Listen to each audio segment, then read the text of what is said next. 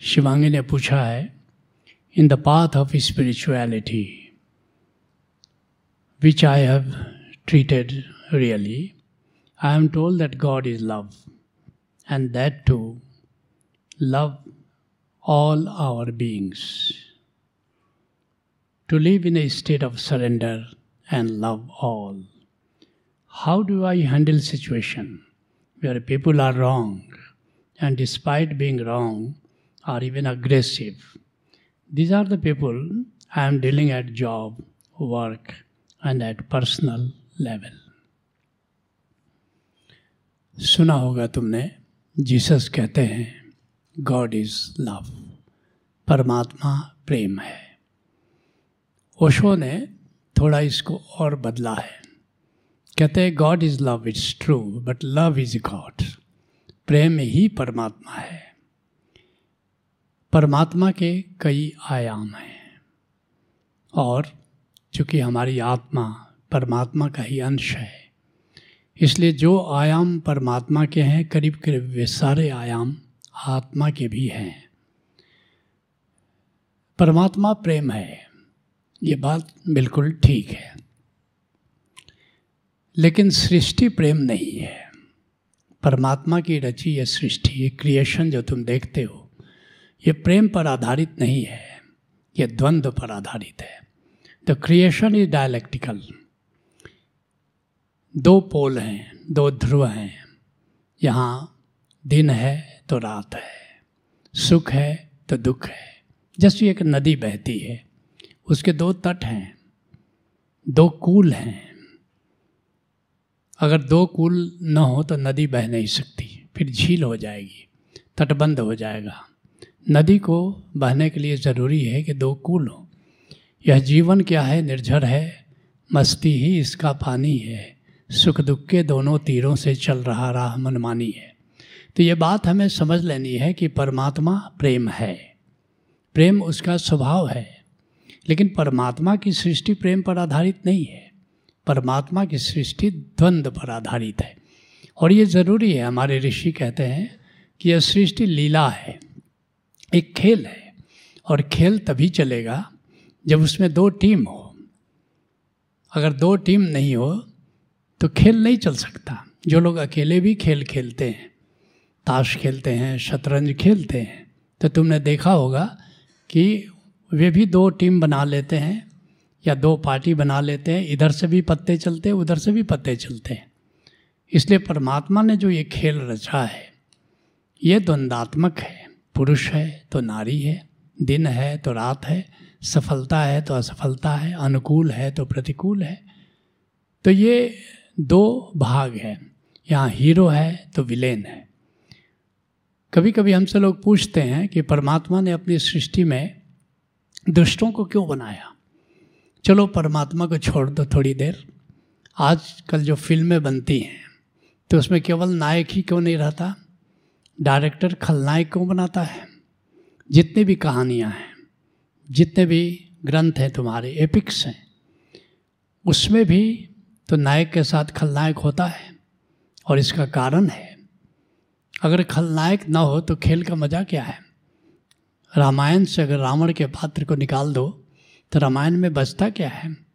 अगर राम की महत्ता है, राम की गरिमा है, राम का गौरव है तो याद रखना उसमें रावण की भूमिका है। अगर महाभारत में दुर्योधन को निकाल दो तो फिर महाभारत महाभारत नहीं रहेगा। फिर कृष्ण की गरिमा क्या है? अर्जुन की गरिमा क्या है?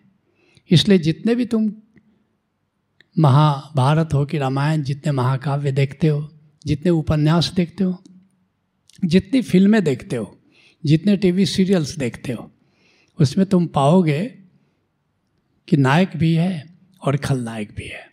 और तभी खेल चलेगा, वरना खेल नहीं चलेगा। ऐसे ही इस सृष्टि में अगर बुद्ध है तो निश्चित रूप से कोई उनका ऑपोजिट होगा। जैसे अंगुली माल था, या बुद्ध के जीवन में अनेक ऐसे पात्र आए, जिन्होंने बुद्ध को परेशान किया। ऐसे ही राम आए तो रावण आया, कृष्ण आए तो दुर्योधन आया, और आगे भी खेल चलेगा। तो ऐसा ही चलेगा। बराक ओबामा आएगा तो कहीं बगदादी भी आएगा, नहीं तो खेल चलेगा नहीं। तो ऐसा समझ लो कि ये जो जीवन है हमारा, इसमें दोनों रंग होने चाहिए। तभी जीवन एक खेल बन सकता है, तभी जीवन एक लीला बन सकता है। और एक बात और है, अगर हमारे रास्ते में दुष्ट आते हैं, उनकी चुनौतियाँ आती हैं तो ऐसा मत समझ लेना कि उनकी कोई भूमिका नहीं है। ओशो एक बड़ी अद्भुत बात कहते हैं। जब तक जीवन में चुनौती नहीं है, तब तक जीने का मज़ा नहीं है।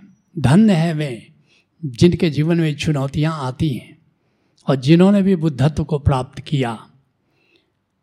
वे सब इस बात को जानते हैं और जिस दिन तुम भी बुद्धत्व को प्राप्त करोगे, उस दिन यह जानोगे कि जो कुछ सुख मिला वो तो ज़रूरी था ही। जो दुख मिले वे भी ज़रूरी थे। जो प्रशंसा मिली वह तो ज़रूरी थी। जो निंदा मिली वह भी ज़रूरी थी। जो जीत मिली वह तो ज़रूरी थी। जो हार मिली वह भी ज़रूरी थी। इनके बिना बुद्धत्व घटित नहीं हो सकता था। सुना है मैंने, हरियाणा का एक किसान था। उसने परमात्मा से कहा, तुम्हें मौसम विज्ञान का पता नहीं जब धूप चाहिए तो तुम बारिश दे देते हो। और जब बारिश चाहिए तो धूप दे देते हो। परमात्मा भी उसकी शिकायत से तंग आ गया और उसने कहा कि चलो ठीक है, इस बार जो तुम कहोगे, वैसा ये मौसम कर देते हैं।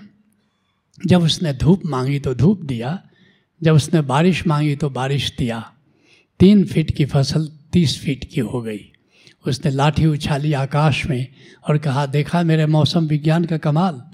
परमात्मा भी हंसा कभी फ़सल को काटो, जरा दौनी करो, फिर तुमको पता चलेगा अपने मौसम विज्ञान का कमाल। और वही हुआ, फ़सल काटी, दौनी की, मगर एक दाना नहीं। लाठी उसने उछाली आकाश की ओर, कहा, ये क्या हुआ? परमात्मा ने कहा, तुम्हारे मौसम विज्ञान का कमाल। क्योंकि सब कुछ तुमने अनुकूल कर दिया तो दाना लगता तो कैसे लगता?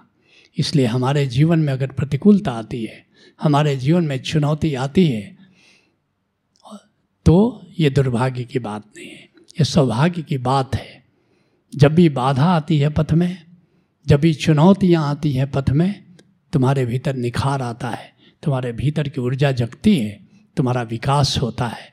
तो परमात्मा तो प्रेम है, मगर उसकी सृष्टि द्वंदात्मक है, इसलिए हमारे जीवन में चुनौतियाँ भी आती हैं, आनी भी चाहिए, बाधा भी आती है, आनी भी चाहिए। इसके लिए अहोभाव से भरो, शिकायत से नहीं लेट्स नॉलेज